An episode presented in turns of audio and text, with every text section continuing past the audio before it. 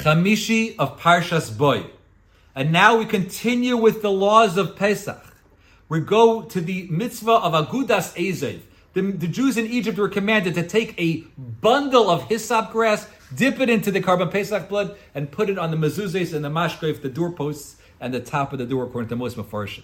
Very interesting halacha. Why do you need to take a bundle of grass? Perhaps the bundle symbolizes the unity of Klal Yisrael.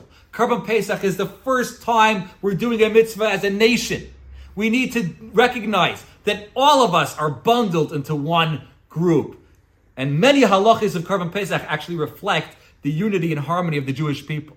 And then Moshe is told to tell the Jews that when you get to Eretz Yisrael, you got to remember to do the Pesach. Rashi points out that in fact, in the desert, they did not bring the Korban Pesach. Only one time were they told in the second year after they left Egypt, they were instructed once to do a fluke, so to speak, Korban Pesach. Till they got to Eretz Yisrael 38 years later, no Korban Pesach. Very interesting coincidence, so to speak.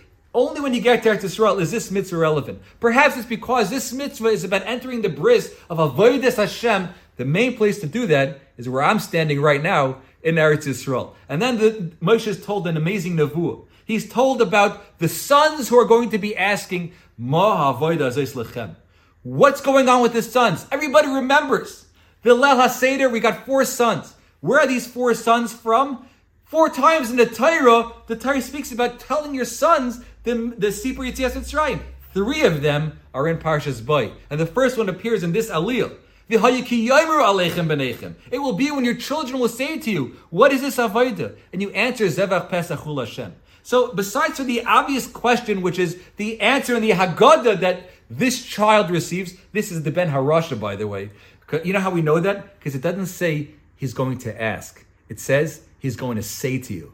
The Rasha doesn't really have that many questions, but he does have a lot of answers. So he's saying to you, answering, what is this avodah anyway? And the answer you give him is Zevach Pesachul Hashem. It's not really the answer connected to the Ben Harasha. But that's, that's an interesting thing to, to consider. I want to ask you another question. this Ben Harasha, who has got all these answers about Yiddishkeit, is Moshe telling the Jews, your kids will be Rishon in Eretz Yisrael, and they the pasuk, the Aliyah ends up with them bowing down and giving thanks and hodah to Hashem. And all the Mefarshim ask, if you were just told that your son's going to be a Rasha, why are you so happy? Why are you being made to Hashem on the Besura Toivo of having children like this?